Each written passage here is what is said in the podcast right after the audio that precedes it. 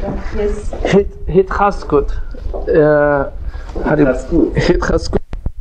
This is a subject which Rav Nachman talks about at tremendous length all over the place. It's one of those themes that is central throughout his teachings, that one needs to find a way to constantly give strength to oneself, renewal, to find that extra energy to withstand the daily trials. And he most frequently puts it in the context of the battle that one has in serving God through learning and prayer, ma'asim tovim and mitzvot between us and other people. But of course, the spillover is in every area of one's life because there are challenges in health, in finances, in relationships, and we need chizuk, we need strength, we need encouragement in all these areas all the time. And there's no such thing as, ah, now, now I'm free because I've got my own business. Because it's only a matter of time. If it's not the business, it's going to be a client. If it's not a client, it's going to be a brother. If it's not a brother, it's a sister, or a sister-in-law, or a brother-in-law, or a spouse, or a child, or a parent, or a parent. Uh, Just there's no such thing as a respite, as breathing. Ah, I'm I'm free of challenges in relationships, or at last it's plain sailing in my learning. At last, I concentrate in my prayers without any distraction. There is no such thing because, by definition, a human being is programmed to grow. And the way God, in His sense of humor, forces us to grow is by sending us one challenge after the other. So there is no respite. And in the fact that we are human and we are programmed to grow, and therefore change has to happen all the time. And if we don't change, there are all sorts of forces, people, and events that come into our lives that force us to make different responses, and therefore we are forced to change. In that process, we're bound to make mistakes. We're bound to do things which we regret. We're bound to do things which we wish we never said, or did, or even thought. And with that comes the famous formula, the famous saying that Rav Nachman stated if you believe that you can make a mistake and foul up and thereby make a mess, if I believe that I'm able to mikalkel, to destroy, to ruin, then I also have to have the same belief that I have the ability to mitaken, to correct, to fix, to perfect.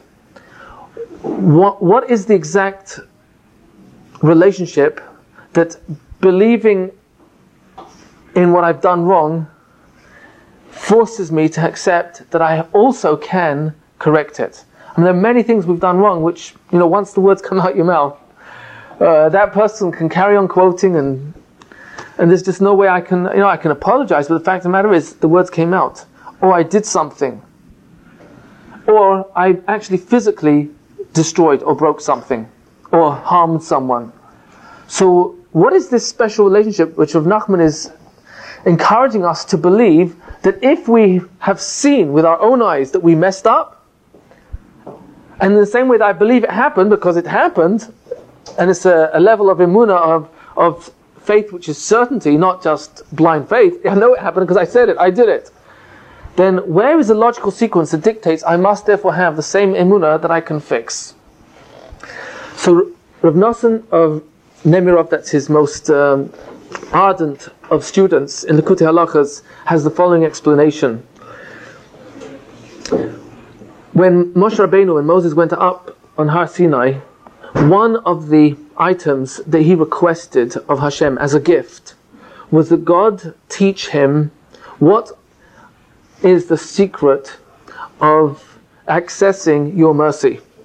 And God gave him the list of 13 midot, 13 tractates, sorry, not tractates, 13 traits of God, which when we recite in public, we access a special compassion, rachamim, mercy, which we would otherwise be unworthy of. And it starts off Hashem, Hashem, Kel Rachum Vechanun, etc. Now the name of God is doubled, it's repeated. And we're told, why is God, out of the 13, giving us two of his names, Hashem, Hashem, same, same name twice? And the answer is, when Moses asked God, What do you mean by your name twice? God said, I was God when I allowed the person to mess up. I was God there when I sustained him and had all the enzymatic chemical reactions in his body continue perfectly so that his body would be able to function in the moment of sin, in the moment of violation of one of my mitzvot, in the moment of violation of hurting another person, whether it was with their mouth or with their hands, with their actions. And just as I sustained him then, I am also the same God that is waiting on the other side of the equation that will help that person to fix. Help that first person that if they want to correct themselves, I will come and help them. So God is saying, I want a person to believe that just as I had to be there, not just holding the person's hand in the violation, in the worst crime possible, not just holding hand, I had to sustain the person in that moment in order to allow them to do it. No matter what the it is, no matter how many times it is.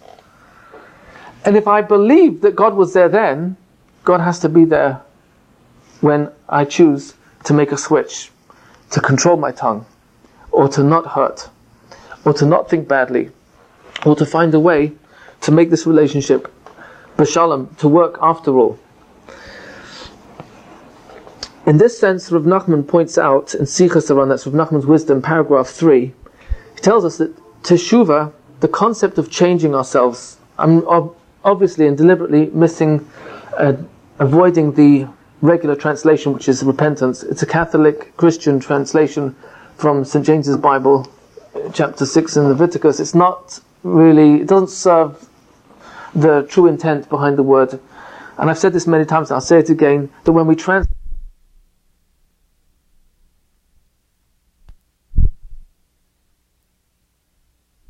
tremendous work in translating Judaism for the public, there are many uh, technical words which have been mistranslated using St. James's Bible in the in the uh, Tanakh series. And I, I don't say that to denigrate, God forbid, or to put down. Uh, the mistakes are being corrected. But the point being, we have to be so careful when we take a word in Hebrew, teshuvah, for example, and translate it, that we don't use a word which is either Christian and therefore has all the overtones, or take a word which doesn't reflect the original intent behind the Hebrew, because Hebrew is Lashon HaKodesh, these are God's words. And therefore we have to understand what was His intent when He gave us the word. So the word Teshuvah really means change direction, means return, to turn around. Literally to return home, meaning to say, I'm going back to my original source, which is God in, in one's life.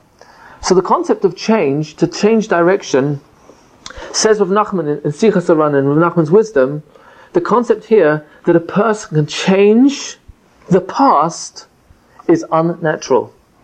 It goes beyond what you and I would accept as the normal laws of cause and effect. You know, we have an expression, uh, you can't cry over spilt milk. And the assumption, of course, is that once it's spilt, it's spilt. You can't unspill it. Maybe you uh, get the cat to lick it up. It's not completely wasted. But the concept is that you can't change history. However, Teshuva tells us, the whole concept of turning around tells us that not only does the past not equal the future, but when we change ourselves in the present, we actually change the past. We rewrite the script of the past. And this very much ties into the whole lesson of hitchazkut, to strengthen oneself.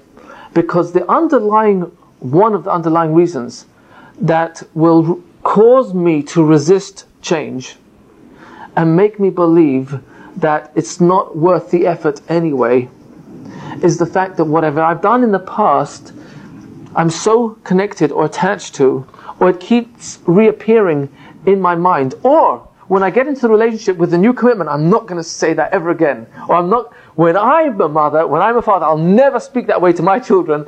And oh my gosh, I can't believe under pressure, in a moment of weakness, the same words and perhaps even worse is coming out. My belief about my attachment to my past is very often what trips me up in the present and the future. And if I don't see myself getting beyond that, I can give up and say, I can't. I'm not going to change anyway. It's not going to make the difference. The effort is only causing more disappointment. Why even try? So the whole lesson about finding strength has to be working on the foundation called it can make a difference, or even beyond that, it will make a difference if I don't let go, if I don't give up. So if Nachman's first words about Teshuvah in Sichas HaRan is that it's unnatural, it's an unnatural concept. In fact, in Medrash Rabbah, right at the beginning of Genesis, tells us that one of the items God created before the world was Teshuvah. The concept that it's possible for a human being to make a mistake, the mistake is part of history, and the person, by the power of choice in the present, can change the history. How is that possible? It's not natural. It doesn't make sense even. It goes beyond the realm of free will. My free will surely is only in one time zone now, and it affects the future. But how can my free will today change what happened in the past? And the answer is, we're told in Yuma, he actually quotes it, the Talmud in Yuma, page 86b, that of the different levels of teshuvah, different levels of quality in changing one's behavior or changing one's attitude or changing one's speech. Those are three areas we live in our behavior, our speech, our attitude, our mindset. In those three areas, of the two types of quality of change, one would be I'm motivated by fear. I'm motivated by fear of the consequences. I'm motivated by the pain that if I don't change, I'm going to get, I'm going to suffer terribly. So that's one way of being motivated to change. And that's commendable. It's positive. It's worth it. It's worth it even though it's coming from a negative. But there is a much higher level, teshuva me'ava, when a person's motivated because it's the right thing to do, because God said so, because I become a better me in the process and therefore I come closer to God. So say the sages that that level of personal change affects whatever we did that we're changing about, whatever we said, did, or thought, affects in such a way that no matter where it is on the minus scale, it switches to the plus scale. Me explain that.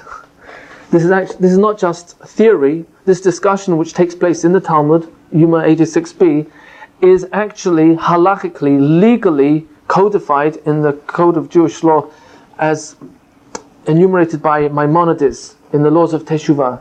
It actually claims, and this is halacha, Jewish law, that when a person is motivated by love to correct oneself, then what I did in the past, instead of it being counted as a violation, is counted as a mitzvah. And what level? Whatever level, whatever level that mistake or that violation was on the negative side goes all the way to the flip side on the on the plus side of the scale. One of the explanations Rabbeinu Yonah explains is that what's motivating the person to move forward. When I'm motivated by fear or by pain or suffering of the consequences that I expect to have if I don't change, that's one level of change, not the most desirable, but it's still desirable. But when I'm motivated because I'm propelled forward for what it's doing for me and what it will do for Hashem, the question we have to ask is where is the fuel coming from that a person is so motivated to do God's will? And if the answer is they are so propelled away from the mistake they made that every time we think about it, I say, oh my gosh, I can't believe that was me, and we detach ourselves more each time, that's what's propelling us forward. That's forcing us further away. So, in other words, it's the very minus, the very violation that we did wrong that's causing us. Imagine, for example, a person either inadvertently or deliberately said Lashon Hara, a word of put down or a derogatory term that caused a friend or a colleague or a co worker terrible anguish. Something that even if I intended to some degree, I had no idea it would be this bad. And I'm so hurt by it. I start studying laws of Lashon Hara every day, one or two every day, and I try to make every appeasement with this person, and I'm so sensitive about hurting other people with my tongue that what's happening over here is that if a person reaches a point where they are positively motivated, then the very thing which they did wrong is the cause for their moving forward. There's another explanation of this, which Rav Nachman quotes from the Arizal, and that's the following. It's true we live only in the present. The past is always history. It's forgotten, it's gone, finished. But, nevertheless, there are several parts to what I did.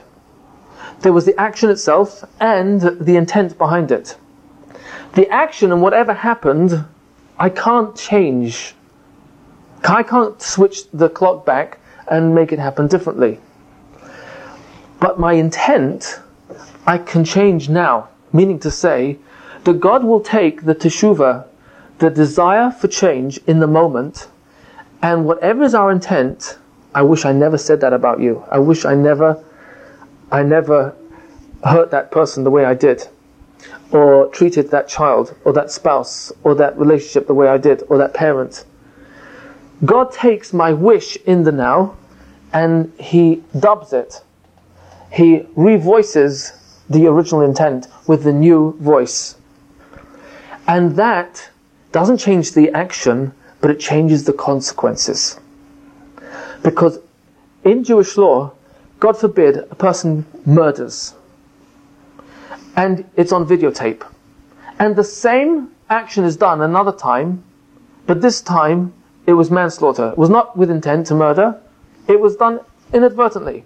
So you've got manslaughter on the one hand, which is unintentional, and you got actual murder, which was planned. And let's just say, for argument, that both were put on tape, and the exact same scenario looks identical on tape. Both exactly the same. How do you know the difference? You don't.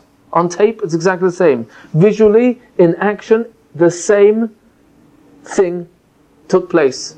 A human being's life was taken. But you and I know that the consequence for murder could be the electric chair. In Jewish law, there's four different types of misas beis din, death penalties. But the consequences for manslaughter may be a warning, possibly a little bit of a jail sentence, possibly even being going, going scot free. But they're the same act. The answer is it's different intent. God will take my new intent and dub it, revoice it over the old intent and change its consequences for me and for anything else that's happening in the world because of that action. So it's possible to actually change the consequences of the past based on choices in the present. That's what's powerful about Teshuvah, and that's why it goes beyond the realm of free will. It's unnatural. It does not go according to the laws of cause and effect. It's beyond them. That's why it was created before the six days of creation. Rav Nachman points out also in Sichas HaRan, in paragraph 3, he even states that Teshuv is higher than the Torah itself. This, is, this sounds like a very dangerous statement, but actually, when you start to analyze it carefully, it's quite, it's quite straightforward. The Talmud itself, in Brachas, page 17, says, Tachlit HaHochma, the purpose of wisdom, and Rashi says we're referring to Torah wisdom. What is the purpose of Torah wisdom? What is the purpose of learning? Teshuvah umasim tovim. To correct oneself and to improve upon one's mitzvot, one's behavior between oneself and others. So we see the purpose, the result that we want learning to do to us, the result of learning Torah is a change in ourselves. So Teshuvah is beyond Torah. It's not such a highfalutin concept. Rav Nachman points out that with regard to this whole concept, that teshuva, changing our choices, affects us and the world around us, involves many hidden concepts. But the main message is that no matter how far I have fallen, and no matter how negative my experiences have been, it's never impossible to turn back and turn them around and come back to Hashem. And he quotes from Tehillim, which we say every day, to the greatness of God, there is no depth, there's no end, no limit. God's greatness is unlimited, which means that there is no limitation on God's ability to turn around our mistakes.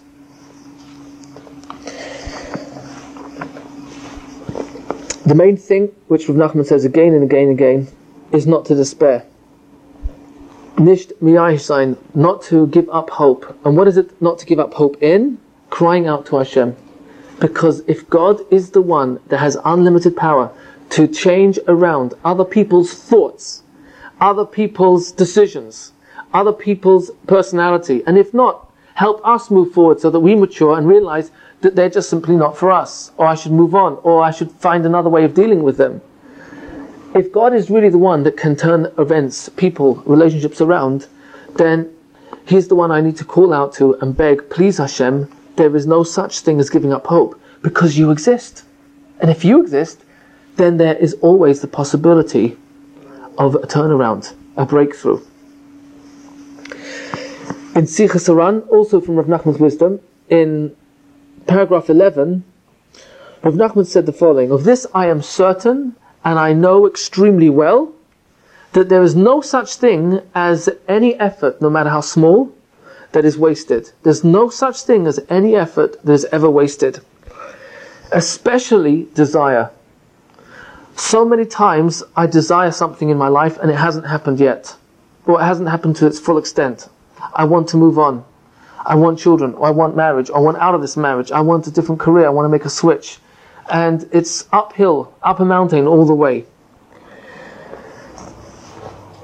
And I don't see the result of my efforts. So what's going to make the breakthrough? Ultimately, what is the quality of our efforts determined by? If not, the power of the desire behind it. How much am I willing to move in order to have this happen? It's not an easy statement to make, but the basis is that ein dava omed lifnei haratzon, that nothing stands in front of desire, determination. Now I could easily say, wait a minute, there are many things that I can look back on my lifetime that didn't happen that I desired.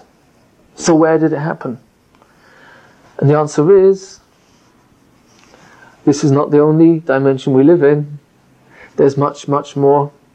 Sometimes, sometimes the very thing we desire, God makes a account of my desires and says, I know you wanted this because you wanted children, but I saved it so that the person that you prayed for or the person that you introduced and they got married, their children are counted as your children. And for whatever reason you and I have no access to, it can, ha- it can sometimes be that God will say no to my prayer for me now in order to say yes for it somewhere else. And even though I don't experience that pleasure maybe in this lifetime, and maybe I will, but maybe I won't, if I don't, is it because I've been denied? Or is there another dimension where perhaps in this particular life cycle, that's not why I'm here, because I accomplished that in the previous life cycle. In which case, all that desire goes somewhere else. I'll quickly give an example. We see from Sarah Imeinu. Sarah was barren 90 years. And yet, she had to grapple with a very great difficulty. Had she not been promised children, that would be one challenge. But to be promised children and to live to the ripe age of 90 and be barren, she now had to live with a double challenge of wanting children and knowing that God had promised her. And yet nothing has happened yet. And then, strangely, we're told that Sarah, if she were asked at any point in her life what was life like, she would tell you my whole life was equally good. And this sounds absurd. Here you have a woman who was kidnapped twice. She gave her own maid to be a co-wife. How many women here would mind sharing their husband with another? I mean, what's going on over here? That was suffering par excellence. She suffered the same tests that Abraham suffered when he was in the furnace, I doubt she was making pizza saying, hey, see you later. I mean, you know, what's going on over here? She went through the same suffering he went through. She went through the same famines. And she's barren for 90 years, and yet, Rashi tells us, he quotes the Talmud, in page 20, uh, chapter 25 in Genesis, when you, when you ask, why was the life of Sarah 100 years and 20 years and 7 years? These were the days of the life of Sarah. There's a repetition. These are the days of the life of Sarah, says Rashi, because it doesn't make a difference which days of her life you take out and make a video clip of. That's not her, his words exactly, but it says, Kulan Shavim Latova. All her life was equally good. Wait a minute, she was barren 90 years. And the answer is, if we asked Sarah, you know what, what happened to all those cries that you wanted a child and you were not answered, you were delayed?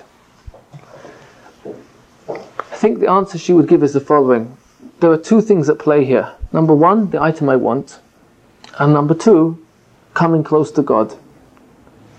The real goal in God holding back anything from me is to create a relationship, a place where I can exercise a communication with my, my Creator. And therefore, knowing that each time I was held back from pregnancy was another reason for me to cry out. And each time I cried out, I was demonstrating my belief, my certainty that you, God, can change even nature. You can change the events. And in that, I was creating more and more of a relationship with my Creator. So that what really came out of this was that more than the child that was born was the person that Sarah became through the process of constantly having to turn to God for the answer to what she was looking for in her life. And this was the lesson that she taught to all the women that came to her. There are many examples we can give, but the bottom line is that sometimes the purpose of suffering, of a challenge, whether it's a medical setback, a physical setback, God forbid, a financial setback, a relationship, whatever is that particular suffering or challenge, sometimes the purpose is way beyond kapara, way beyond atonement for mistakes that I may, may have made in the past. The fact that I have to go through this difficulty is also a moment of choice. Where do I turn? Do I blame my parents? Do I blame society, the environment, the values of this culture? Do I blame my education? Do I blame my peers? Do I blame my spouse, my children, my career, my boss? I mean, it just goes on and on. Or, God, were you here all along? Oh, you were here, All, you, des- you were behind this, you designed it, you calculated everything. I need to talk to you about this. I need to have a relationship with you because if you are the one who's really behind it, then who do I need to be turning to? Do I need to change my parents, my spouse, my children, my environment, the political scene? Who do I need to change? Where do I need to change? If you're really behind it, if I can come to that admission, then I have to deal with my relationship with, with my Creator. And that's what Hashem wanted the obstacle and the challenge in my life in the first place. Even if I mess up a hundred times, that means I've got a hundred times to come back. It's God's way, forgive me for putting it this way, it's God's way of forcing us to be close. It's God's way of forcing us to turn to Him.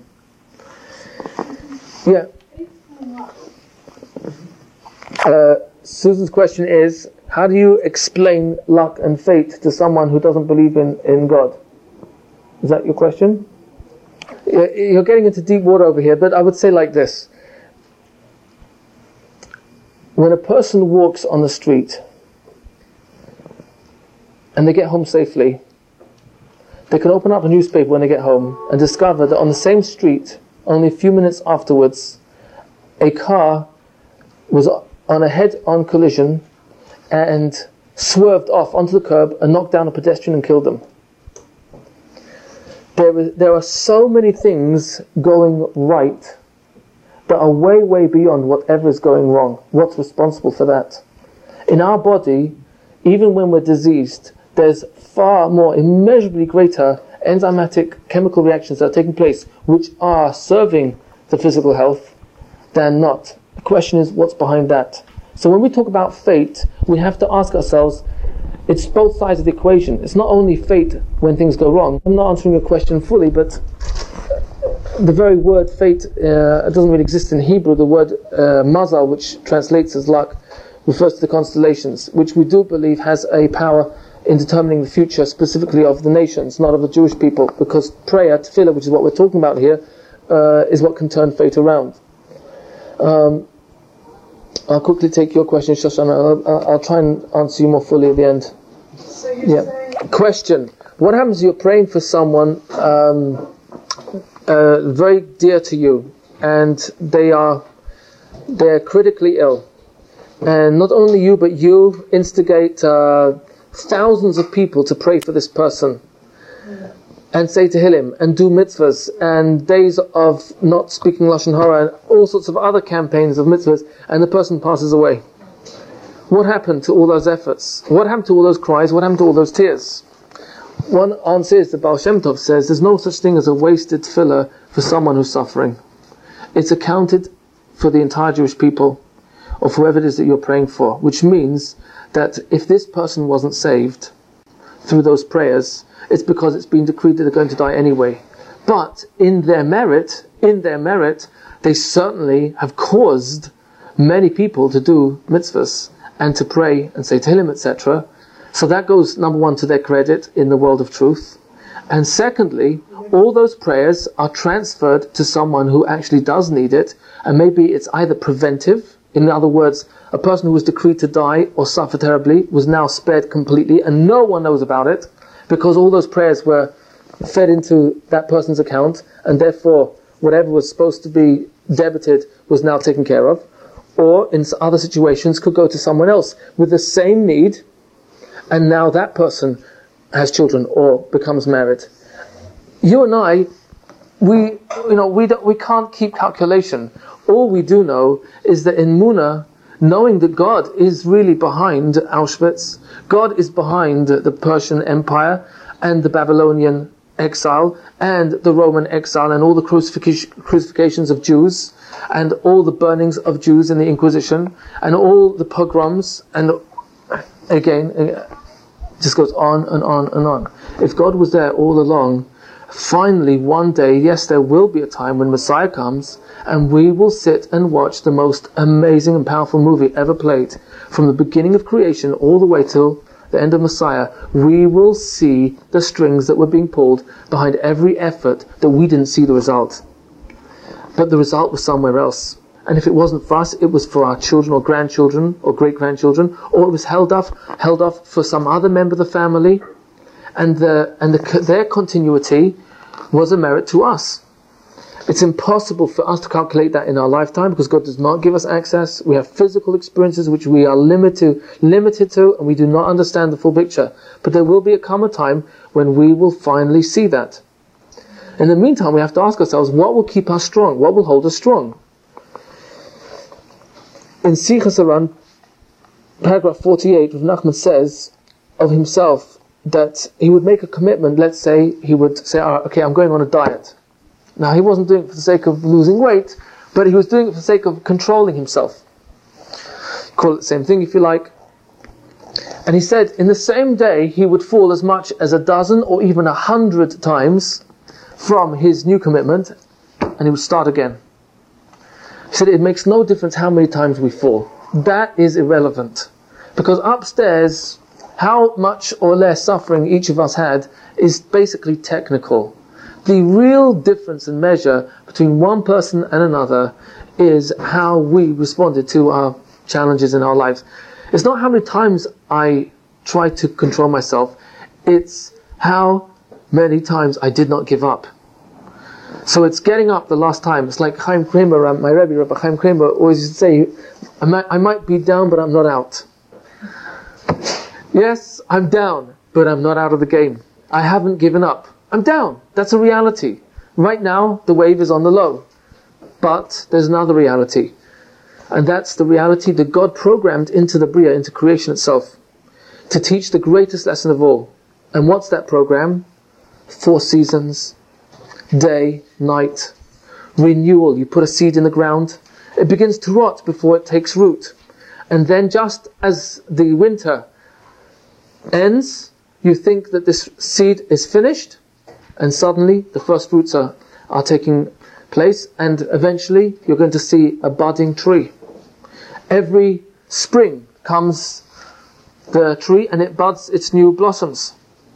There are seasons of renewal in creation that are deliberately programmed in order to teach us that's the natural course. And it's natural for someone who wants the best for themselves to go up and down, up and down. Moses was in solitary confinement for 10 years, up and down. Abraham was in solitary confinement for 10 years under Nimrod, up and down. Sarah was barren 90 years, up and down, kidnapped twice. Life is all ups and downs. It's never smooth. And if it is, it corresponds to a cardiograph, you know, with a, then you, then we're in trouble. We want it to be going up and down, up and down, because that means we're alive. That means never a dull moment. There's action. There's what to live for. There's what to fight and be challenged by. But life is not meant to be smooth. It's impossible. It cannot be that way. It never will be that way. What I have to learn to respect are the downs. That that's part of the process. I may be down, but I'm not out. And what can hurt is I'm often down. I'm frequently down. But not giving up is the ultimate message. And not giving up, it doesn't matter how many times I fall, not giving up is what makes us strong. Gene Tunney, I don't know if you remember him, he was the un, unchallenged uh, heavyweight champion uh, of boxing in the world. And when asked, how did you become the undefeated champion? He said, it's because I broke both my, both my hands and knuckles in, uh, in the army. And I was told by my doctors and surgeons, I will never be able to fight again. And when I heard that, I said, I'm going to fight their diagnosis. I'm not going to accept that and he trained himself, and finally he was back in the ring, undefeated champion. The concept is found everywhere. Wherever we look, it's don't give up. Harvard report said it many times claims that multimillionaires are the ones who fail the most times in business. But in order to fail the most times, they had to pick themselves up each time as well. So it may be they didn't go into the same business and they got dropped, dropped their partner from last time, but they figured out another way to do it. And when that didn't work out, figured out another way. Rabbi Akiva, 24,000 students, all die in a terrible plague. Why? For their level, they were not showing the right respect for each other. And here we are, Rabbi Akiva, 64 years old, 40 years starting as a, in his career, as a Jew, somewhat late, but didn't give up, and 24 years studying, ends up with 24,000 students, and they all die. Now, how would, how would you and I take that? What kind of message would we take? Encouragement to start again, or I guess something's wrong with me. I, I'm just not worthy. He didn't give up. He started again. This time he only had five students. Boo! Which five students? Rabbi Meir, Rabbi Shimon Bar Yochai, ooh, Rabbi Yossi, the greatest Tanaim, the authors of the Mishnah. No, nothing small going on over here. What did it take for him to say, I'm going to start again, after seeing 24,000 of his own students perish?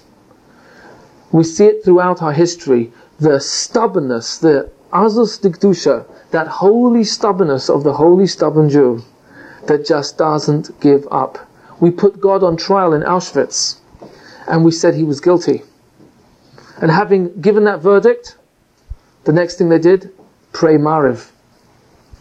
What's going on? Stubborn Jew. We don't understand God. To us, it looks like you're guilty, but we know that you're God and that we're man. And therefore, from your perspective, obviously, this is just. But we don't understand it, and therefore, that has nothing to do with the cycle of life. Mariv goes on. Praying, the evening service goes on. The sun comes up the next morning, no matter how angry God is with us, to teach us that no matter how bad it is, we say Kriyat Shema the next morning. We daven to Hashem the next morning. The routine of serving God continues, no matter how far down and how far I've fallen. I can still come back again. My history doesn't equal who I am now. My choices now equal who I am now. My choices now equal who I'm becoming in the future. It's interesting that even the body sheds its skin and the bone tissue renews itself. I don't remember how many how many years it takes for the uh, bone tissue to renew, but there's nothing in the physical creation which isn't constantly renewed. And the lesson is there, ingrained, imprinted on creation itself, for us through science to discover that there's nothing which isn't renewed. Because the lesson is for us to know that no matter how dark it is, there's always another day. No matter how much it rains, it doesn't make, matter how cloudy it is, even if you live in London most of your life, the sun is always shining above the clouds. It's always shining. I don't see it shining. I need to move to California. It's always shining. We don't always notice it. God is always shining.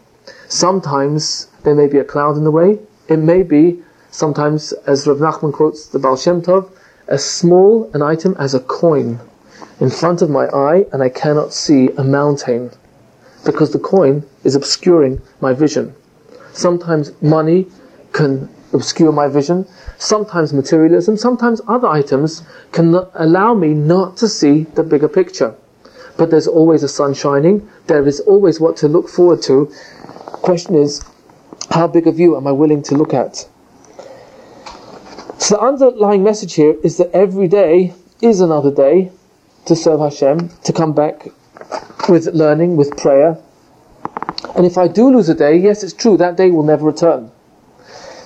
But there's always another sunrise. There is another day. And so much so that even if I've, God forbid, wasted a lot of my days, it's possible to redeem them depending on how I use my present days. It's possible to redeem my past. It's even possible to give a prayer to God. You know what, God? I've wasted weeks, years, decades of my life. Please, please, you know what? Don't take it off. Don't take it off my my expiry date. Do me a favor. I want to be a better Jew starting now. Extend my expiry date. Move it forward. And for the same number of years that I've missed out, give them back to me, please. And if I can't have them in seconds and minutes and hours and days and months and years. Give it to me in quality that I'm able in, a, in less time to do more.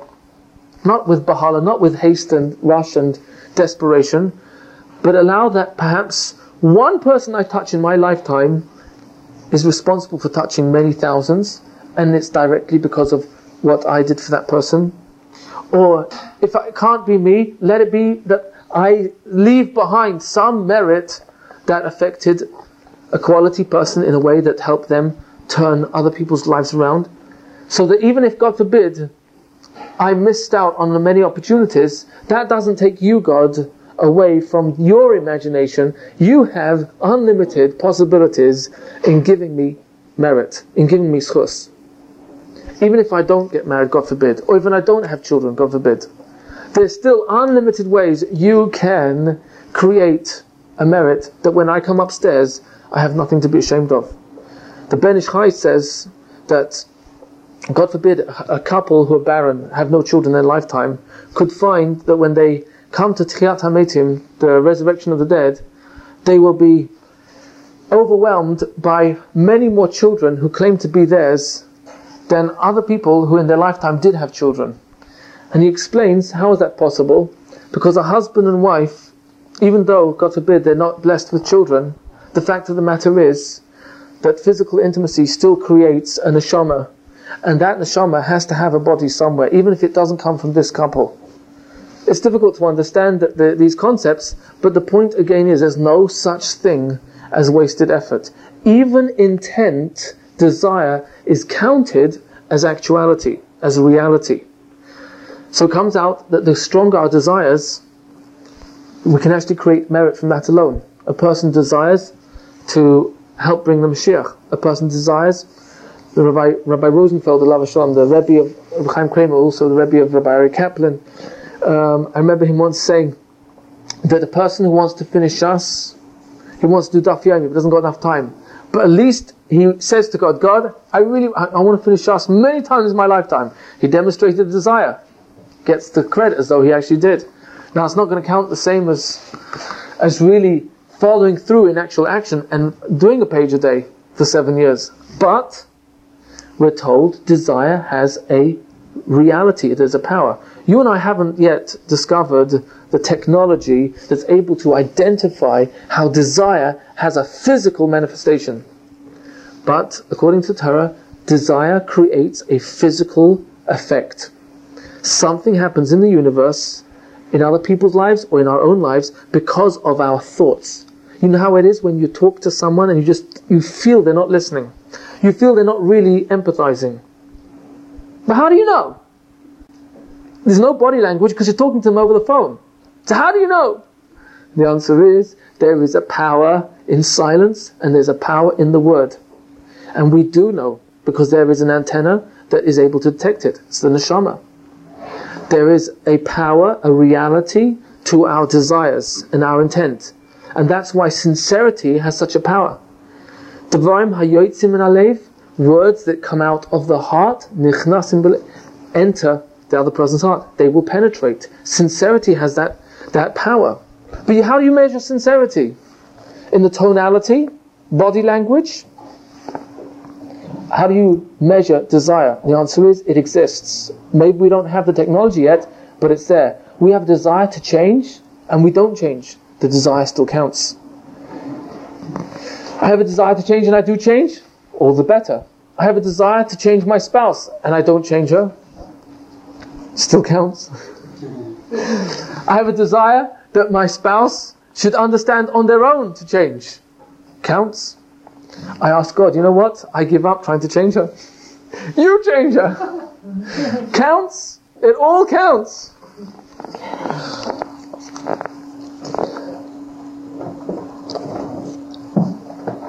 The Gemara Brachas, page 32b, tells us that there are four things which need chizuk,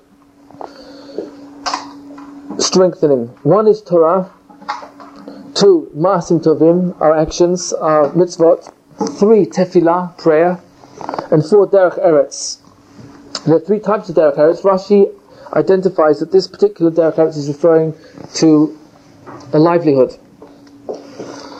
And Rashi's own words in explaining this Gemara is very beautiful, very, very telling. What does it mean? Arba tzrichim chizuk. There are th- four things, four items which which need to be strengthened. Says Rashi, shit chazik adam bahem tamid. That a person needs to constantly strengthen in these areas. There's no such thing as understanding the Torah and then saying, "Oh, at last I understand it," because the next day I could come back to the same page. Wait a minute, I don't have the same clarity anymore.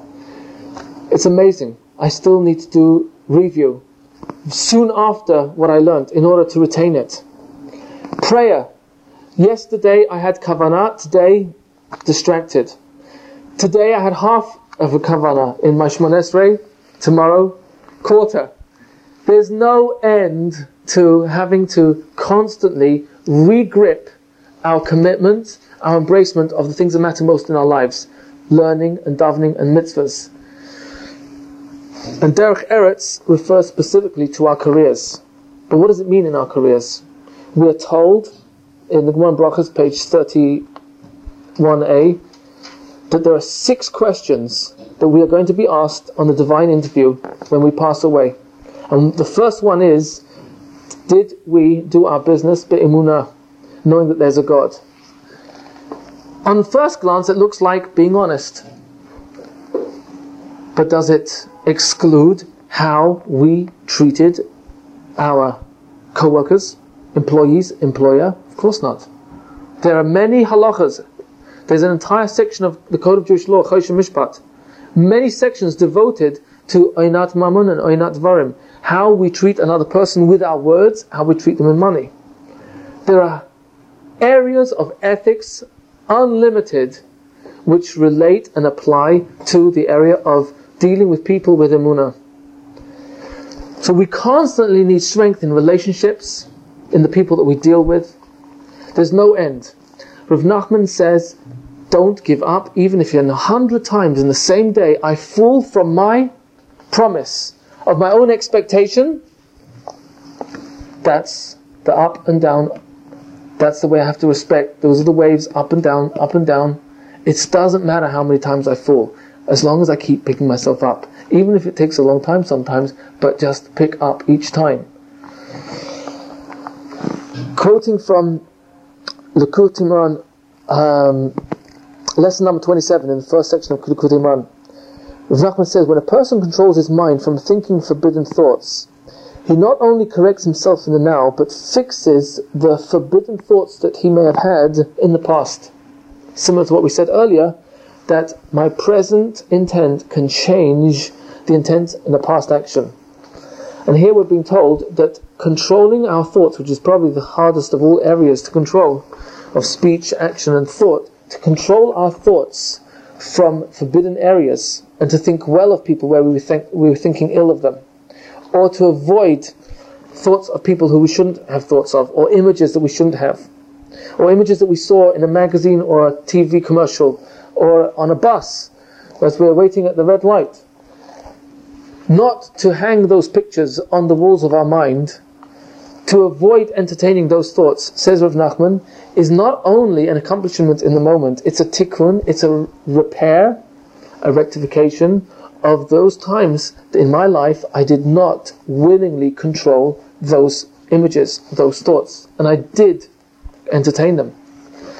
So we have the power in the moment to be mechazek, to strengthen ourselves by the choices of how we think, what we think, how we talk, what we talk, how we act, what we act. Yeah, Evelyn. Question: What happens when what, what happens when a certain thought has been uh, wired up uh, and it recurs in, in, the mind? How do we take immediate control of it? Rav Nachman uh, says that our thoughts are like are like a rider on a horse, and that it's impossible for the mind to contain two thoughts simultaneously. It's very interesting. Tony Buzan, who does uh, brain research, and many others claim the same. Even though you and I know that we can drive a, a, a stick shift car smoke a cigarette, listen to a CD, hold a conversation on a, on the cellular, um, almost simultaneously. So what do you mean you can't do two things at the same time? The answer is the mind is so brilliantly designed that it's able to flip from one thing to another so fast that it appears as though we're doing two things simultaneously, but it's not true. Our mind cannot entertain two thoughts simultaneously. Says Rav Nachman, the rider of the horse, the mind of the body, we control the reins. And we have the power to steer the mind in a different direction. You know how it is? You can be really down. And suddenly you get a phone call from a close friend. Hey, how you doing? Oh, yes. Oh, I can't tell you what happened today. And you start getting a conversation. Wait a minute, you haven't spoken for months. What happened over here? And the answer is the mind is able to switch. Just wait. Right uh, two seconds ago, I was depressed. Suddenly, this person who I haven't spoken to in a very close contact, I'm so unjudgmental in my life that when he or she calls, I, I, I, just feel so open and I can be myself and honest and, and unashamed because I know that they're not going to judge me, they're going to listen and trust. And it's just a great relation. I love when we call. And you know what it's like? Every time we speak, it's as though we, we spoke just a few minutes ago. And it could be weeks or months in between wait a minute, how does the mind work that way? And the answer is we control, we really do control our minds. Now it looks like the person controlled the, the, the phone call. But what happens if we get excited by learning? Because God's talking to us. Or excited about prayer because we're talking to God. Or excited about hisbodedus because we're having a conversation with our ultimate therapist and He charges us nothing. And we can do it for hours as long as the discipline holds out. The answer is no two thoughts can be contained in the mind in any one moment, and therefore it's true. Something could, an image could come into my mind. In that moment, I have a challenge of switching to another thought. I will even tell you something ex- extraordinary. It's forbidden for a Jew to think Torah in the bathroom. One of the few places a person is uh, forbidden to think Torah. It is considered so severe a violation to permit lucid thoughts, immoral thoughts, and to take those pictures and hang them on the walls of our mind and create galleries out of them and art galleries out of all these thoughts in our minds to then go from one room to the other in our minds. It's such a violation of destruction and poison to our minds that it's permitted to learn Torah in the bathroom if a person's doing so in order to avoid having such thoughts. Now, I'm, I'm not paskening, but I'm saying that's that's how it's stated in Shulchan Aruch. I think it's in Samach Beis, uh, chapter 62, thereabouts in Orach Chaim. But I'm, i give this not as a psak, as a legal decision for anyone uh, who has friends who might need to apply this, but I say it as a reflection of how powerful we are able to control our thoughts. We can switch off by reading something we want to read, or talking to someone we want to talk to, or or listening to music in, uh, that has certain uh, powerful associations that can uh, take our mind away. And uh, with Hashem's help, those thoughts will eventually go away. The best thing to do if we have uh, thoughts which are crazy or ridiculous or absurd is to do our best just simply to ignore them. And if we can't ignore them, to occupy our mind with something else. Rambam says, and it's uh, mentioned in the Chassidus also, that the danger of an empty mind um, from Torah is that a person's mind will turn to immorality. A person's mind will automatically become involved in immoral thoughts. The Gemara tells us that in uh, in Ksubas, I think it's on page 55, 59. It says that um, a person has to have an occupation, because if not, batala, being unoccupied, will lead either to, God forbid, insanity, or to immoral, immorality. So mind needs to be occupied, but that says I can occupy my mind. Um, in Likutei Eitzes, under the title of Hischazkus, quoting the Kutim in, in Torah number 6, which deserves much more time than we have left, we're, we're going to stop in a few moments, tells us that because life is up and down, that's the reality. I need to become a master of the ups and the downs. I need to know how to respond that when, it, when it's an up, there's still further to go. And when it's a down, I can always pick myself up again. And not to allow myself to believe that this is where I really am, this is who I really am, this is, oh, I'm back in the past again, I can't believe I haven't changed at all. No, I have changed. Someone once told me an interesting example that many times we think we're going backwards, but really, what God is doing, He's putting us through a similar challenge, but we're not the same person as yesterday. It's rather like that instead of going backwards, we're going in this direction. We're moving forwards, but we're turning around as we go. And as we turn around in that direction, I think, oh my gosh, that I've been here, I'm, I'm back here again. No, no, no, I'm further away from back here.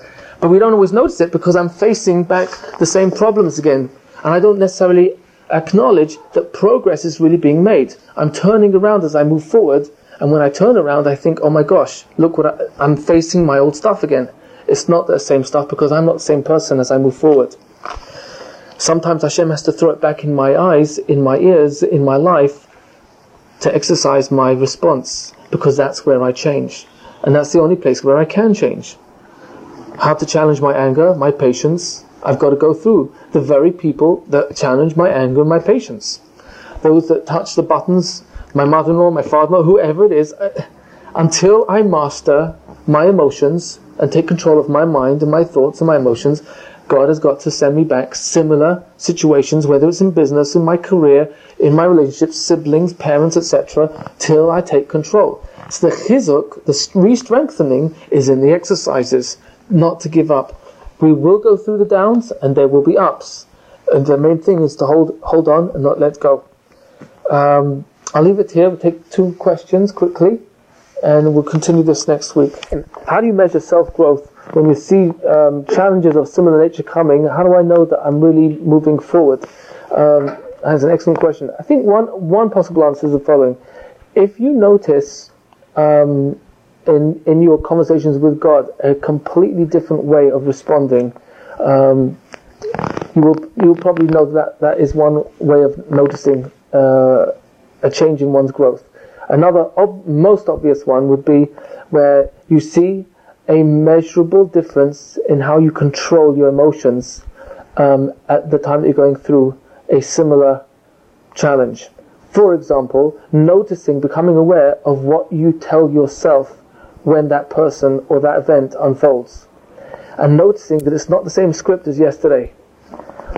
If, if that script is one which is serving you and supporting you, um, and, and the words, the thoughts, the script that you're telling yourself uh, are much more related to detachment from the emotion of what's going on and more